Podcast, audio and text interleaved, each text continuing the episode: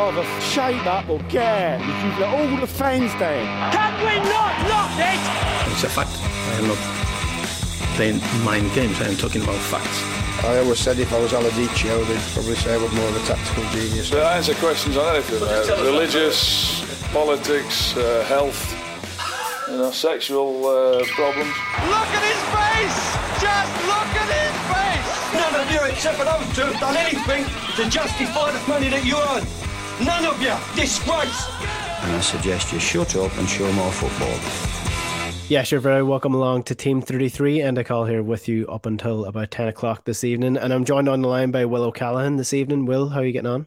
Yeah, good, Enda. On the back of watching the first Old Firm this week, played midweek under lights with some kind of stakes on it for a league title in over 10 years now. Hard to believe going back to 2011, and even probably harder to believe that Celtic hadn't beaten Rangers for a couple of years. There've been six fairly miserable Old Firms for them in recent times, but I don't know about you, as a Celtic supporter, it seemed to me that the Hoops were pretty much back to their best, that particularly the first 20 minutes. I know two of the goals came a bit closer to half-time, but that first 15-20 minutes is as well as I've seen Celtic play in a long, long time. Yeah. So everyone knows at this stage that I'm a Celtic fan. I don't think that's a secret of any kind at this point in time. But I think this Wednesday's game, the game between Celtic and Rangers, was the unveiling of the new Celtic to the world, because I feel like people who don't watch Scottish football in general tune in for the Celtic Rangers games, be that at the weekend, but the evening fixtures in the week, in the weekdays, it really catches their imagination. People are off work, they're finished, they have nothing else to do, so they'll stick on the only good football that's on at the minute. And I think a lot of people were very surprised by what they got. Yeah, possibly. I mean, particularly because we've watched a few Old Firm games now in recent seasons. And for someone who just tunes in, say, and watches Celtic and Rangers maybe in Europe and then watches the Old Firm clashes between them, and say you were just watching the derbies in recent years, you had empty stadiums for some of them. You've midday kickoffs for the best part, usually on a Sunday, where the fans don't get a chance to maybe get ready and then create a huge atmosphere before the fixture comes off. It felt on Wednesday night as if it was a big European game that was taking place. There was that type of atmosphere around Parkhead.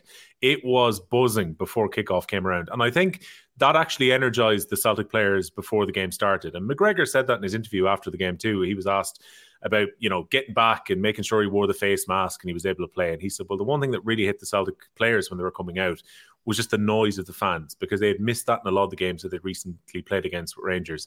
And I think that added to the energy in the first 15, 20 minutes. Celtic did such a good job. And I know Ange Postecoglou is very much an attacking manager and he likes to get the ball wide and then get crosses into the box and, you know, high pressure. That's exactly the type of football. I don't know, was it a case of everything clicking on a big occasion this time round that we saw one of the best performances under Ange Postecoglou? Because I watched a bit of Celtic on Saturday and they weren't exactly knocking down the door to get the winner. And it's amazing how much changed. And even with the way that the complexion of that game was going into Wednesday, with the two late goals on Saturday afternoon. And people may well have been more attuned to Scottish football on Saturday because the Premier League was on its winter break and Rangers were playing a bit earlier and they were on the TV, and Rangers throw away a position where they should have won to turn it into a draw, and Celtic in injury time get the 3 points, which brought it back down to, you know, being within touching distance of Rangers going into the game. The thing that surprised me a little bit about the match during the week as well, and it was how some of Rangers players who've been so important for them over the last couple of seasons had less than stellar performances. I'm thinking of Tavernier, who gave away the ball an awful lot during the game. I know some of that had to do with the way he was being pressed, and he did a difficult job going the other way with Jota going at him, who has a bag of tricks and loads of pace as well. And over on the other side, Celtic were able to press well on the left-hand side, and Goldson was forced into some mistakes from the centre-half position, didn't look comfortable on various different occasions. And, you know, truth be told, if some of the Celtic shots in the first half hadn't been pretty close to McGregor's saving area, in all likelihood, Celtic could have won by 4 or 5 goals, and probably should have. It's one of those games, and Gally McCoist was right. He said 3-0 almost fell flattering on Rangers, and they would have been happy to get out with the second half without conceding more. Yeah, well, even some of the chances that Celtic had before the first goal went in from Reo Hatate, and even before the second one, Georgios Giacomakis playing up front for them. I mean, he had a couple of good chances as well from the 6-yard box that Alan McGregor was able to just about keep out. But the narrative going into this game is very interesting, because if you take it back to the start of the season where Celtic were in such a state of flux, the new manager came in, not many people knew who they were. They best players had left. Christopher Iyer had gone down to Brentford. Odson-Edouard went to Crystal Palace. Scott Brown left to go to Aberdeen, albeit Scott Brown was essentially finished at the top level anyway, but lost key players, lost a lot of players like Ryan Christie to Bournemouth, brought in new players, 14 new transfers in total. This new manager takes over. Celtic started really well in the season, bar the Champions League qualifiers, which always comes at a bad time for Celtic, but they started pretty poorly. Then the league started, they were unbelievable. I think they won 6-0 2 weeks in a row, and people were like, this is Ange Postecoglou's team. Then as the season progressed, there was a little bit of a downward turn in the form, but I think that was just down to injuries, down to, you know, the team finally bedding in. The performance against Rangers on Wednesday was what Celtic have threatened to do now for a while. They've been waiting to click. They've been gradually picking up form, picking up wins. The likes of the game at the weekend where they won on injury time to make this a 2-point gap, but going into the derby, they've threatened to do this. They've got the momentum now. And I think that's what really came together for Celtic on Wednesday against Rangers. The momentum that they've been bringing into the game, and they just brought every single thing that they could. And it should be mentioned as well that Celtic just about had Callum McGregor ready for this game. I know people would have saw him in his mask during the week. He wasn't going to play for this game. Dyson Maeda, who came off the bench for Celtic the night before, had played for Japan against Saudi Arabia in the World Cup qualifiers, had flown home over 900 miles to sit on the bench.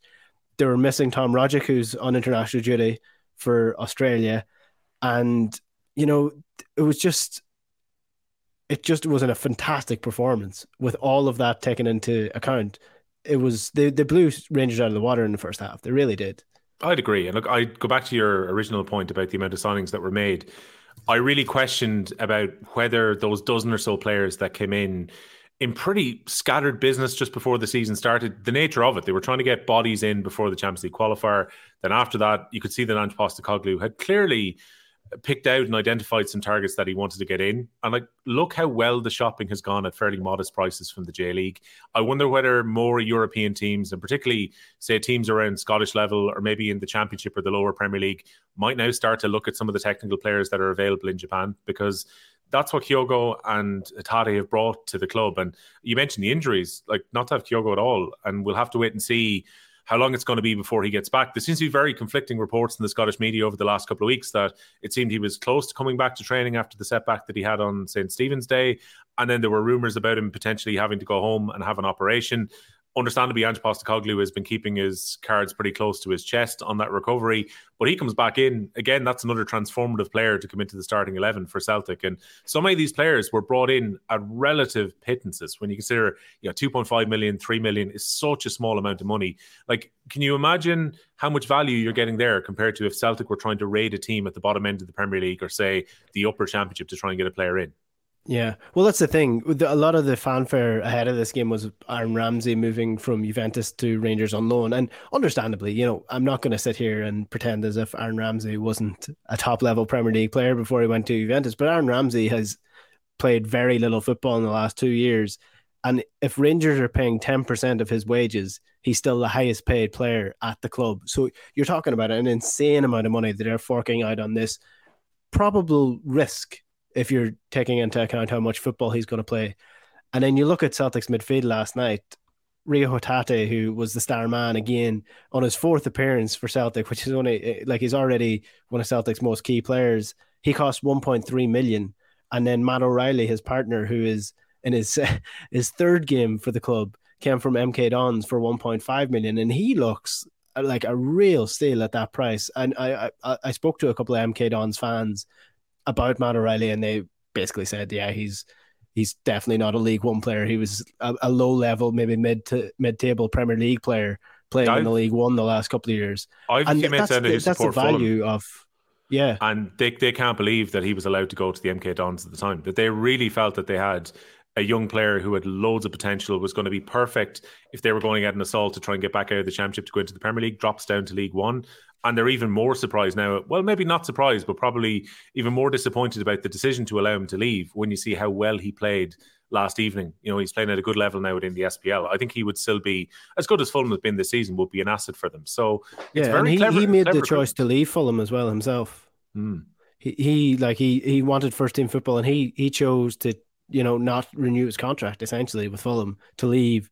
He trained in a park pitch for a while. MK Dons threw him a bone and said, look, he can come down and train with us. And then they couldn't believe their luck that they were going to get him on a contract. And then he was one of their best players. So his story is brilliant. Even Josip Juranovic, who was the star man, I thought he was man of the match last night at right back. He cost $2 million. You know, it just shows you the value of shopping around. And, you know, the Scottish market is obviously different, and, you know, English teams can get a lot of value in the Scottish market, but it shows you the difference between shopping in markets that other clubs aren't necessarily in comparison to the likes of Premier League clubs who have to fork out 40, 50 million for, let's face it, a 15, maybe 10 million player these days. Yeah, and like when you just think about from right back last night, the amount of overlapping that he did that created chances for Celtic from that side, it's no great surprise that the third goal came from Rangers defensively not being quite sure whether they should squeeze back across once Celtic started to come down the left-hand side, because so many attacks were coming down the right. And was just like and for players who were fairly new connection over that side as well, you were looking at constant overlapping, which caused Rangers so many problems. And the pressing from the front was so impressive from Celtic last night as well. As you say, it's maybe taken a little bit of time for this to click or for it to come together, but very good signs with, 14 games left in the season now, that Celtic are starting to come to the fore. Rangers recruitment, to go back to your Aaron Ramsey point, is intriguing to see, because if Ramsey stays fit, in all likelihood, the Aaron Ramsey of 3 or 4 years ago is probably the best player in Scotland. But staying fit is the whole issue. And quite aside from maybe falling out of favour a little bit towards the end of his first season at Juventus, he has had constant injury worries, which meant that he's not played enough games for Wales or for Juventus, particularly over the last couple of years. So I think that has to be seen as a huge risk from Rangers. They might see it as calculated. If they get him fit and get him out onto the pitch, he could be a difference maker. But you can see what Rangers are going for now between signing him and signing Diallo. They're trying to make that push to try and just get over the line. But it's been a pretty miserable last 4 or 5 days for Rangers, because I think they would have been confident then that with the injuries that Celtic had, and it seemed as if, you know, Captain McGregor wasn't going to be around for the game, but, you know, he was able to get his Zorro mask in time to be able to play, that Celtic were going to be down a whole load of their key players. They go to Celtic Park, they get a draw, they win at Ross County last weekend, and we're talking about Rangers being a few points ahead in the title race with another Old Firm game navigated, and it's a totally different picture. But Rangers are going to be playing catch-up now for the rest of the season. Yeah, sliding doors moment as well. If Rangers win that game, the momentum that Celtic have been building just drops dead, and you know, Rangers can push on for the league again. But I guess before we move on to other matters, having watched this as a relative outsider, I saw Gavin Cooney from the 42 saying that, you know, he doesn't watch much Scottish football, but after watching this, he'll definitely be watching a bit more. Would this have been a good advertisement, as we like to say, for League of Ireland football? Would this have been a good advertisement for the game in Scotland? I think it probably was. It would have been a better advertisement if the game had been a little bit more competitive, and say if Rangers weren't dead on their feet at half time, and so the second half kind of petered out a little bit, with the exception of the jack shot that comes off the crossbar. Really very little happened in the second half, which I'd say would have pleased Celtic, because Celtic would have been thinking, right, let's just get this finished. We'll declare it 3-0 up. We make sure we don't get any injuries. We get to full time. We go top of the table. Rangers showed a little bit of fight in the second half. Their substitutions seemed to improve things a little bit, but yet did they really make Joe Hart have to do a whole lot with that shot, except with the exception of the shot that went off the crossbar. But if you watch the way that Celtic played in the first half, if you listen to the atmosphere of the game, yes, it is likely to hook someone in to watch again. If they were watching some of the comedy defending and some of the football between Ross County and Rangers at the weekend, they mightn't have been as inclined to go and watch the SPL again. I will admit that just in the nature of my job, I end up having to watch more matches than I probably planned to do. But yeah, I really enjoyed it last night, and the midweek, I'm hoping that this now means that those who run Scottish football will consider another midweek Premiership match between Celtic and Rangers, because it just felt so special having that atmosphere, and that is not being recreated when they're on at midday during the weekend. And I know there's policing concerns, and I know there's supporter concerns, and God, so many of these last Old Firm games have been, you know, talking about restrictions and talking about clubs not giving enough away tickets when there were restricted crowds and so on. But now that we are back to full crowds and that there's going to be people from both sides of the city going to Glasgow derbies, let's hope we can have midweek, because it makes for such an enjoyable occasion to watch. Not just for Rod Stewart, who you saw got himself onto camera right at the end of the game. And I didn't see anyone on Rod Cam during the game. I was actually really surprised I didn't see Rod Stewart. I was thinking, maybe he's not there. And then you see Rod Stewart signing autographs at the end of the game with the people who are sitting around in the hot seats. You'll always see Rod at the games. The ticket allocation is an interesting one. Just the final point on this before we finish up. The midweek games and the evening games make total sense now, because neither club are allowing other fans or the opposition fans at the game. So it started a couple of years ago. Celtic's allocation were cut at Ibrox. So Celtic in turn cut their allocation at Celtic Park, and so on and so forth. It eventually has ended up being full home fans and in both stadiums for these games. So, I mean, the policing concerns aren't really that much of a concern anymore. So, you know, evening games in the Celtic Rangers matches makes total sense to me, because you're getting more eyes and more. Can you foresee a time, Endo, when they reverse the decision on this? Because as an outsider, it's felt very tit for tat. It's like, you blocked us for this fixture, so we're going to block you. And then it kind of, both clubs got a little bit entrenched in their position. Do you think there's any point that Rangers and Celtic sit down as clubs and say, right, let's try and reintroduce away supporters back into these fixtures again? Yeah, I would say that people will say I'm coming from a place of bias with my Celtic hat on, but I can't see the Rangers board changing their mind. I think they're far more entrenched than the Celtic board. I like to believe that the Celtic board would be willing to change their mind if Rangers came to them and said, "Look, we'll sort this out."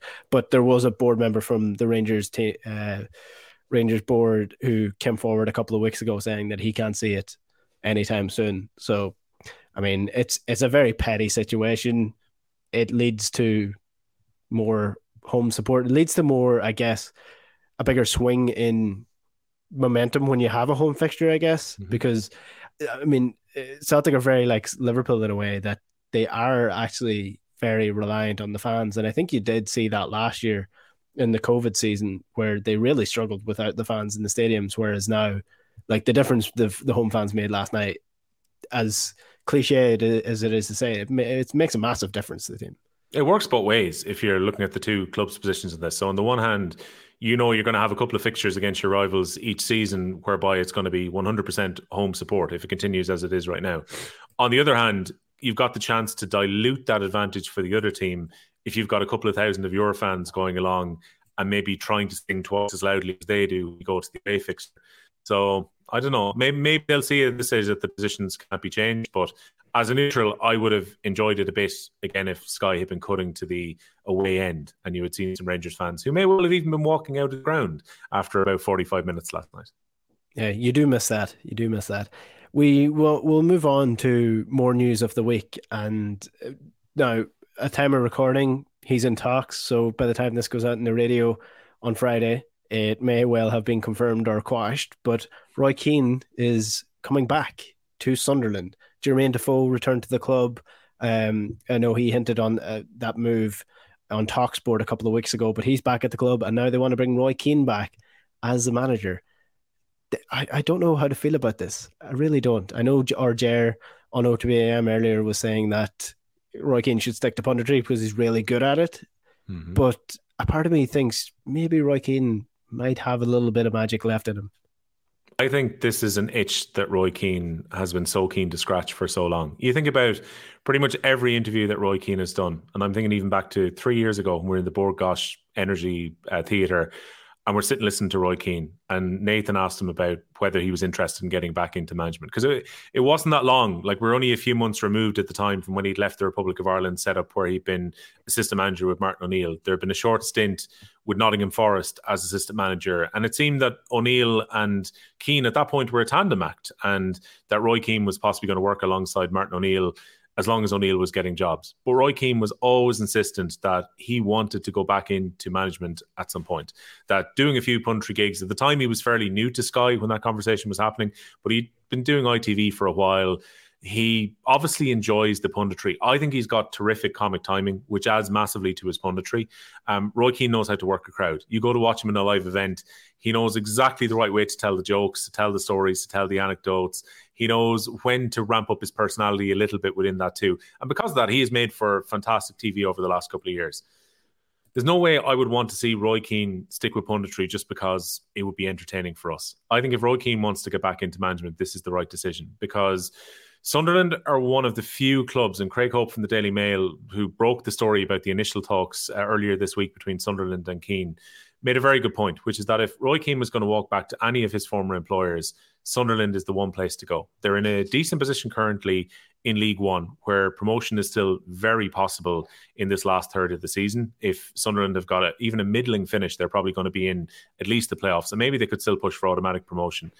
It's a club who we know are well-financed since their takeover. They've also got a huge support, huge stadium, all that potential which is there. At the very least, they should be at the top of the Championship, not playing in League One. And we kind of would expect that Sunderland even would be pushing to get into the Premier League over the course of the next 3 or 4 years. Roy Keane goes back there to a place where he was loved. He took them over in a perilous enough situation with the way the club had gone when he came in the Championship. Okay, he was back to the hilt, but he got them out of the Championship and into the Premier League. He was very well respected, and it looked like his career trajectory was going just in one way at the first spell with Sunderland. I think Ipswich maybe takes a little bit of gloss off what Roy Keane had been doing previously. I think that wasn't a particularly happy relationship for either side. But if Roy Keane feels that he can get back into management and can still contribute as a manager, the only concern you would have, and I don't know how you feel about this, is that he has been out of management as an actual coach / head manager for quite some time now. The fact that most of his recent gigs have been assistant managers, whether that was with Paul Lambert or with Martin O'Neill more recently. Effectively, it's been a decade or so since he's actually been a full-time manager. Is that too long out of the game? Like, are we maybe being a bit too nostalgic about Roy Keane's first spell as management that we're allowing that period to go by? If this was someone else, another, say, veteran manager, and they were 10 years out of the game and Sunderland were going to get them, would we be as warm about the idea of them becoming manager as Roy Keane?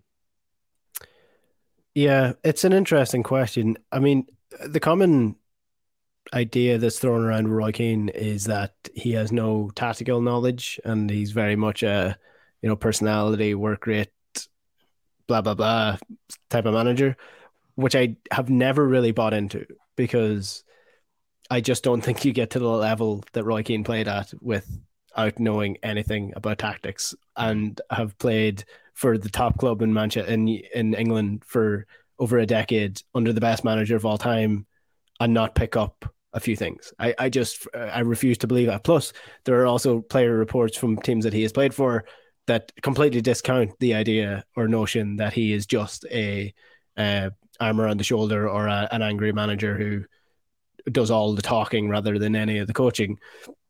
The question is, can he bring this to a modern club with modern players and modern personalities? I think that's his biggest challenge. But I guess the thing that I probably believe is that he's managing a league. He'll be taking over a League One club. It's very different to managing a Premier League club in terms of the wages and what these players are trying to do. And I don't think you need to be Pep Guardiola to get out of League One. I think you need a lot of strong characters. I think you need a lot of strong personalities. And if that is Roy Keane's strength, then I think he could be a very good appointment for Sunderland if that gets him out of League One and into the Championship. Yeah, look, I don't believe for a moment that he's tactically naive. I think on the TV, he is very good at, I think, analysing in a way that people enjoy it, as opposed to a massive tactical breakdown. Well, see, that's the thing. I think the biggest thing that Sky failed to do with Roy Keane is get him on Monday Night Football. If they had we really would have got an insight then. But I think he just doesn't like talking about tactics. I would say he has a real knowledge of it, but he just doesn't think that's what people want. I also, as well, if Roy Keane goes to a club, I don't believe for a moment that he wouldn't bring in coaches who would be able to make up for any black spots that he might have in his own talent pool, say. Like, if Roy Keane believes that he has very specific set of skills, if Roy Keane is the driven, determined guy who he comes across as, I'm sure he would go and find people who could fill in the gaps within his coaching team. And also, it's very mixed reports when you talk to players who were involved in the Republic of Ireland squad with Roy Keane. I know talking to some players who played under him when Martin O'Neill was the manager, they said it was nowhere like what they expected, that they thought they were going to come in, it would be hellfire and brimstone, and this guy would be shouting at them. They said that Roy Keane was actually a very likeable guy as assistant manager. He was somebody who came in, was determined to try and make the Republic of Ireland as good as he possibly could. But generally, he was quite lighthearted and friendly around squads. And they had fairly limited time with Roy Keane anyway, because they were only coming in for a few days ahead of a match. And they said, for the best part, the atmosphere was great when they were with the Republic of Ireland squad.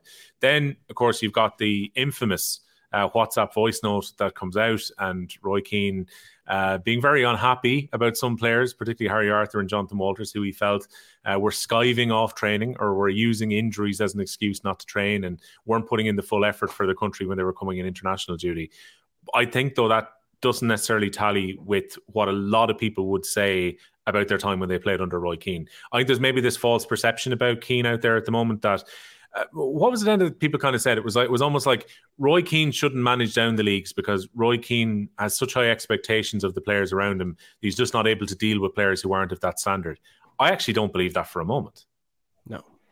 No, I don't buy into that. Now, there are managers who have been reported to really struggle with the fact that their players can't do what they were able to do.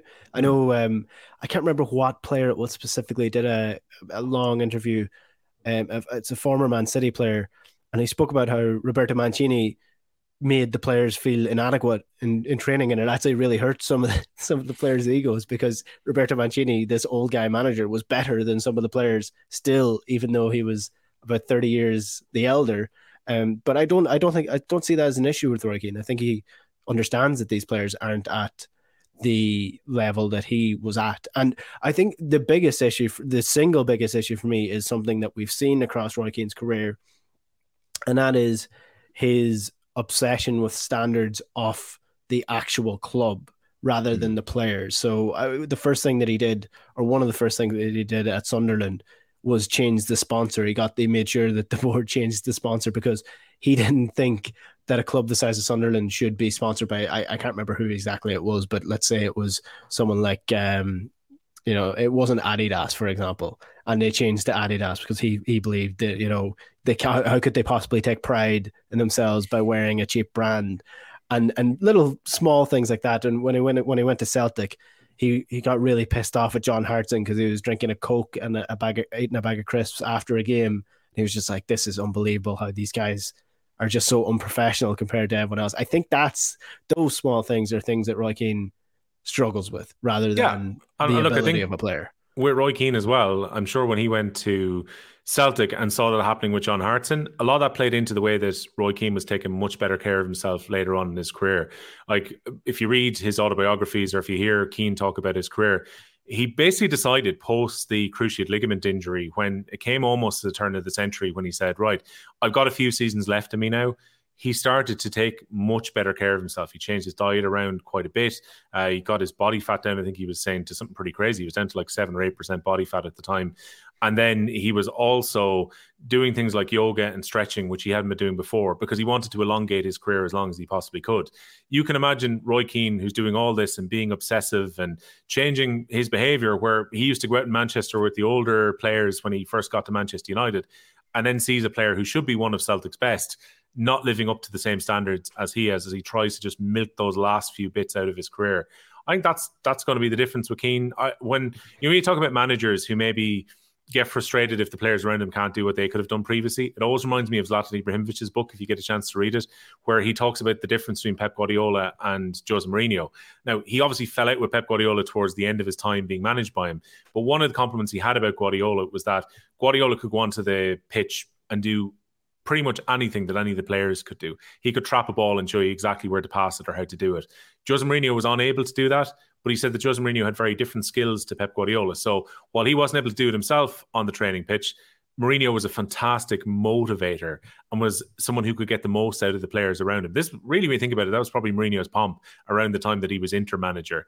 And he was saying that he respected both for different reasons. He respected the fact that Pep Guardiola could be this great technical coach, but on the other hand, Mourinho had all of these skills that Pep Guardiola didn't have, or that Mourinho could never have what Pep had, but it didn't make any of them equally less valid as a good manager. And I think, look, if Roy Keane comes back in, that will be the whole aim, will be to motivate Sunderland between now and the end of the season to go on a consistent run to try and get themselves promoted up to the Championship. And look, Keane has been waiting so long to get back in. How many times, Enda, has he mentioned that he was applying for jobs, or he was in the conversation for jobs, or he was hoping to get a call about a certain position, and those calls just weren't happening? And he was almost feeling a frustration about the fact that he had fallen totally out of favour. The chairman weren't even ringing him to have a conversation. So I'm sure Roy Keane will have quite extensive talks, I would think, with Sunderland. I'm sure he won't jump into this unless he's been 100% confirmed before this goes out on News Talk on Friday evening. But I don't think Keane will just go, yeah, I'll take this because it's the first job that's come along. I think exactly like you said, he'll make sure that the conditions are correct for Sunderland to be successful for the end of this season. And then we'll see if Roy Keane is still at the club beyond the summer. That probably will be hugely determined on whether they're preparing for a season in the Championship or they've not got out of League One once again. Yeah, it'll be interesting regardless of what happens. If he gets a job... It's such a pity the cameras aren't there, though, Enda. Like, it's such a pity this isn't Sunderland Till I Die season 3. Could you imagine the spoiler in the middle of the season where it's like Roy Keane rocks up in early February to become the manager, and it becomes absolute must-watch Netflix streaming for the last 3 or 4 episodes of that series. So, look, it's been miserable, and I have to admit, Sunderland Till I Die made me feel so much sympathy for Sunderland fans. And the last time I was over in the Northeast, it was one of the days where Sunderland lost the playoff semi-final. I was covering the Heineken Champions Cup final for News Talk on the day, and Sunderland were involved in the playoffs, and they lost the second leg of their playoff on the same day. And I'm just talking to some Sunderland fans in the city afterwards. Just absolute misery. And some Newcastle fans, even around the ground at St. James's Park, were actually quite hopeful that Sunderland would get to the playoff final and get promoted because they were excited about the possibility of having some derbies back again. So you can only ever, in their case, laugh at your rivals so long while they're a couple of divisions below them. Really what they were pining for was to have a Premier League affair between Sunderland and Newcastle again. So hopefully, if Roy Keane goes back in, Sunderland, one of the great sleeping giants of English football, can start moving back up the ladder again. Yeah, I think the final episode of Sunderland Till I Die would be the one where Roy Keane walks in, because there's absolutely no way he'd be allowing that to take place with him in charge as the manager. My favorite part of that actual documentary is the first game where Celtic absolutely batter Sunderland. I think it ended 6-0 on pre-season. It was just the start of the most horrendous season in their history for Premier League. It's when reality starts to hit in that one, because the first couple of episodes are actually really entertaining because you've got this assembly of characters who are coming through with no focus on what's happening on the pitch whatsoever. And the whole idea is, if we could make the PA just a little bit noisier, that might actually inspire the fans a little bit more. And, let's try and do this on social media. And next thing, you see the couple of preseason games play out and you see how badly Sunderland are getting beaten on the pitch, and you start to realise, maybe they're not getting back out of League One this season. No. A couple of things just before we finish up, Will. We spoke last week about Frank Lampard potentially taking the Everton job. He has been appointed as the Everton manager. Ashley Cole has joined his backroom staff now as a coach as well, which is an interesting move. I actually, out of all the ex-pundits or ex-footballers who turned to punditry, I actually thought Ashley Cole was very underutilised when he was... I think he was on ITV a couple of times. I actually really enjoyed listening to him, but he's in their backroom team. Dele Alli has moved from Spurs to join them, as has Donny van de Beek, which, I mean, whatever about Frank Lampard as a coach, those two players immediately make Everton better and in positions they really needed as well. Yeah, I saw a potential Everton 11 that I think one of the digital team and OTB had stuck together after the transfer window slammed shut TM during the week. And you looked at it and it was like Richarlison, Dominic Calvert-Lewin, and then you've got Dele Alli in support. And, potentially they've reshaped their defence a little bit during this transfer window as well. And you just wonder, will Dele Alli get back to where he was at when Tottenham got to a Champions League final? Will he get back to the way he played under Pochettino? Or has too long passed now at this stage where it seems that Dele Alli has gone into decline? The good news for Everton is there's no obligation to purchase Dele Alli at the end of the season. If this doesn't work out, he heads back to Spurs. Spurs get a really good fee if he catches fire with Everton over the next few months, £40 million, which would be an incredible amount of money for Daniel Levy to get back from when it seemed that Dele Alli was pretty much a busted flush, and 2 successive managers now have had little or no interest in playing him in Mourinho and Conte. Then Van de Beek, I think he just needs to get football again. I think it's unfair to judge Donny van de Beek based on the way that he has been underutilised by Manchester United over the last couple of seasons. Now, maybe Donny van de Beek won't get back to where he was at when Ajax got to a Champions League semi-final the last season when Dele Alli was particularly good. The problem with both of them is they've played so little football over the last couple of years. Are they going to be ready to hit the ground running with Everton when they're both going to the club as short-term loans between now and the end of the season? Will it be a month or 2 months before Everton fans get to see the best football between both of them? But clearly, Everton desperately needed recruitment to come in to try and turn around this run of fortune that they've had. And on paper, their squad looks a lot deeper and a lot better balanced by bringing in a couple of players who can play in attacking midfield positions, albeit Donny van de Beek will in all likelihood play as a box-to-box or maybe a centre midfielder, and you would think that Dele Alli will probably play a little bit further forward if they're both put into the same midfield. I think Everton should be fine. I don't think they will get sucked into a relegation battle at the end of this year, despite the really poor form that they've shown over the past couple of months. We spoke about Frank Lampard coming in. The good news for Ireland is that Anthony Barry has stayed at Chelsea, so he's still going to be working with Thomas Tuchel and with the Chelsea players as opposed to making the move to Goodison Park. But I don't know. From Everton's point of view, it has to be a case of getting to the summer and making sure that you're still in the Premier League and get as far away from those relegation spots as you possibly can. I think the jury is still out on Frank Lampard as a manager based on what we've seen so far. I know a lot of people were saying in the comments that at Chelsea, his hands were tied for the first couple of windows because Chelsea had incurred a transfer ban. Yeah, but in the third window, he was backed massively by Roman Abramovich, which changed the expectations entirely. And I actually think it was a little bit of a crutch for Frank Lampard in his first year or so in the job. The people said, he's not been able to recruit and Eden Hazard has left the club and it would have been difficult for any manager to come in. But then the same flaws that were there defensively were still there, even when he had $250 million to spend on top players to come in for the season where it didn't work for him and he got the sack. So the jury, I think, is still out in Frank Lampard as a manager, a bit unlike Roy Keane. It's interesting to see that he's been able to step straight back into a Premier League job and didn't have to go and reinvent himself somewhere else or even reinvent himself a bit further down than coming into Everton, who are still a massive club. So it'll be intriguing to see how Frank and the boys get on for the rest of the season. Conceding goals has been their big issue during the year and their poor home form as well. But we'll see if maybe the return of their two key attacking players in Richarlison and Dominic Calvert-Lewin to fitness and these new signings will be enough to put enough in the other end so they don't have to be concerned about their defence as much. Yeah. Well, the one thing anyway, football is never boring. There's always something to talk about. Well, it's not. This is the thing. So many crazy things happened on transfer day, which I didn't expect. The one that jumped for me was probably Pierre-Emerick Aubameyang. The full story will surely come out on this, where we actually get a breakdown hour by hour by what actually happened on Monday for that, because it seemed that Aubameyang travelled to Spain more in hope than expectation, firstly, that the two clubs were quite a distance away from working out what was going to happen on his wages. There was no guarantee, even if Barcelona came to an agreement with Arsenal, that they were going to have enough space in their wage window with La Liga to be able to actually register him. And then the medical is called for, and then it's cancelled, and then it's on again. And then the medical company don't hear from Barcelona about it being cancelled again when the talks are on. And in the end, if reports are to be believed, Arsenal may well have given him an £8 million sweetener to leave. They're going to save, rather than £20 million, about £12 million for not paying him for the next couple of seasons out to the end of that massive contract, which was so debated when he was the hotshot striker in the Premier League. And people were wondering, Aubameyang into his 30s, is it worth paying him till he's 33 or 34 at an elite rate? And then Barcelona somehow managed to massage the numbers a bit like they did with Umtiti, where Aubameyang gets paid now till 2025 so that they can spread it to meet financial fair play requirements.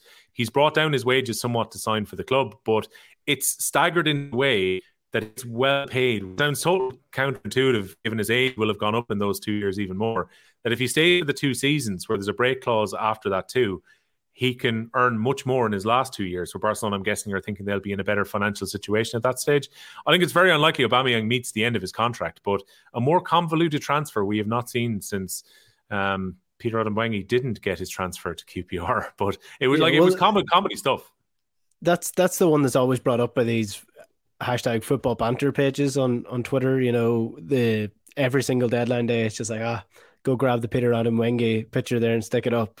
And that's what it was like. It was like a top-level version of that. And it's just, Barcelona are such a bizarre club to me. They're so bizarrely run. It's unbelievable how it's It's completely believable how they've ended up in this situation, because it's the decision making in that club's insane. Even with Xabi at the helm now, you would have thought there might be a smarter recruitment process, and they have some really exciting talent at the club. But then they go and, you know, spend massive wages on Aubameyang and get Adama Traore from Wolves, and it's just, it doesn't make sense to me. You're buying it. They essentially now are one component away from having the Middlesbrough 2017-18 strike force up front. They're one player away from that. I did like that Brathwaite had the picture up of the two guys in 2018, himself and Adama Traore, even playing together at Middlesbrough. Like, how it's got to this point that you go from where Barcelona had Neymar, Suarez, Messi the season before that, to now, a few years later, ending up with potentially having, in some games, Brathwaite and Adama Traore playing together up front for them.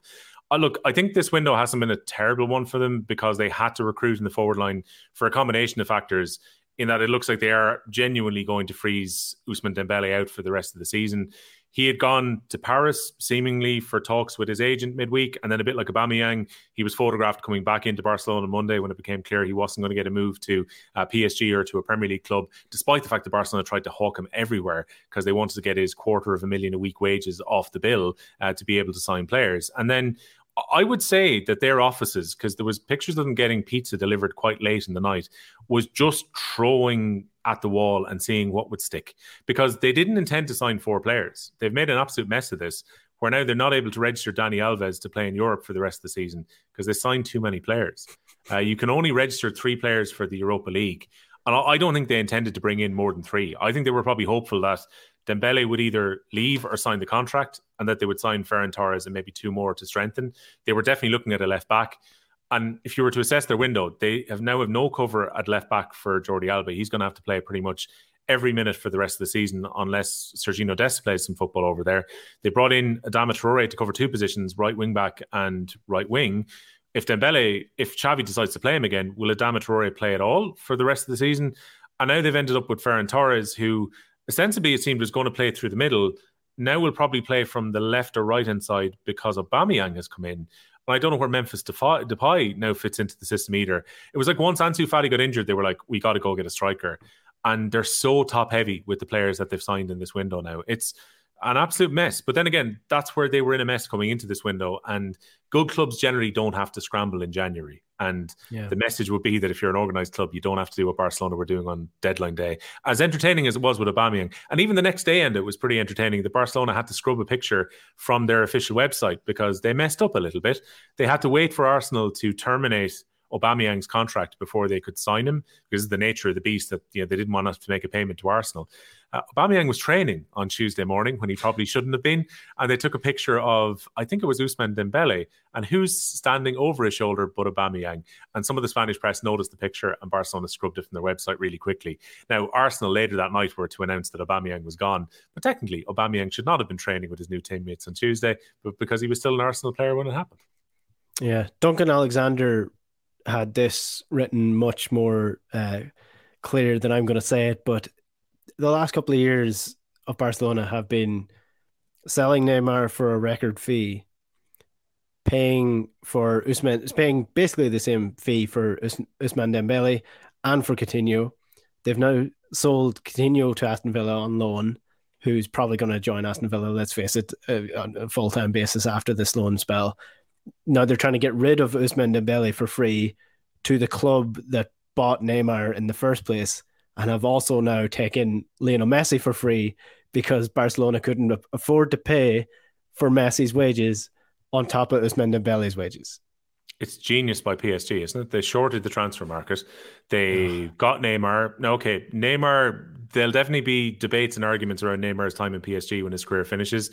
And I think we said last week, it feels like Neymar has almost lost his motivation to be a top footballer, despite the irony of him saying that he wanted to step out of Messi's shadow and become the best in the world when he went to Paris. He's missed 130-odd games for Paris Saint-Germain since then. But the short of it is that the transfer market was screwed entirely for the top clubs in Europe by the Neymar fee. I don't think we ever thought the transfers would go north of 200 million. That was always one of those ones where 100 million seemed crazy. And when it started to get to 100 million, you thought this is just for a very special, very select group. We'll never get to 200 million. Then Barcelona couldn't wait to spend that money when it came in from Neymar. They deserve what happens to them now with Dembele because of the way that Dembele treated Borussia Dortmund when he left to go to Barcelona for the best part of 100 million euro at the time. They then went and spent over 100 million on Philippe Coutinho, which, as you say, wiped out entirely the money that they got for the Neymar deal, which should, in theory, have actually allowed them to reinvigorate their squad, which was aging at the time. But instead, they decided to go for two flavour of the month players and totally overpay for them. And then PSG, the upshot of it is Philippe Coutinho was paid by Barcelona to play in the Champions League semi-final and score twice against them for Bayern Munich. He's now being paid somewhat by Barcelona for the next year to play for Aston Villa.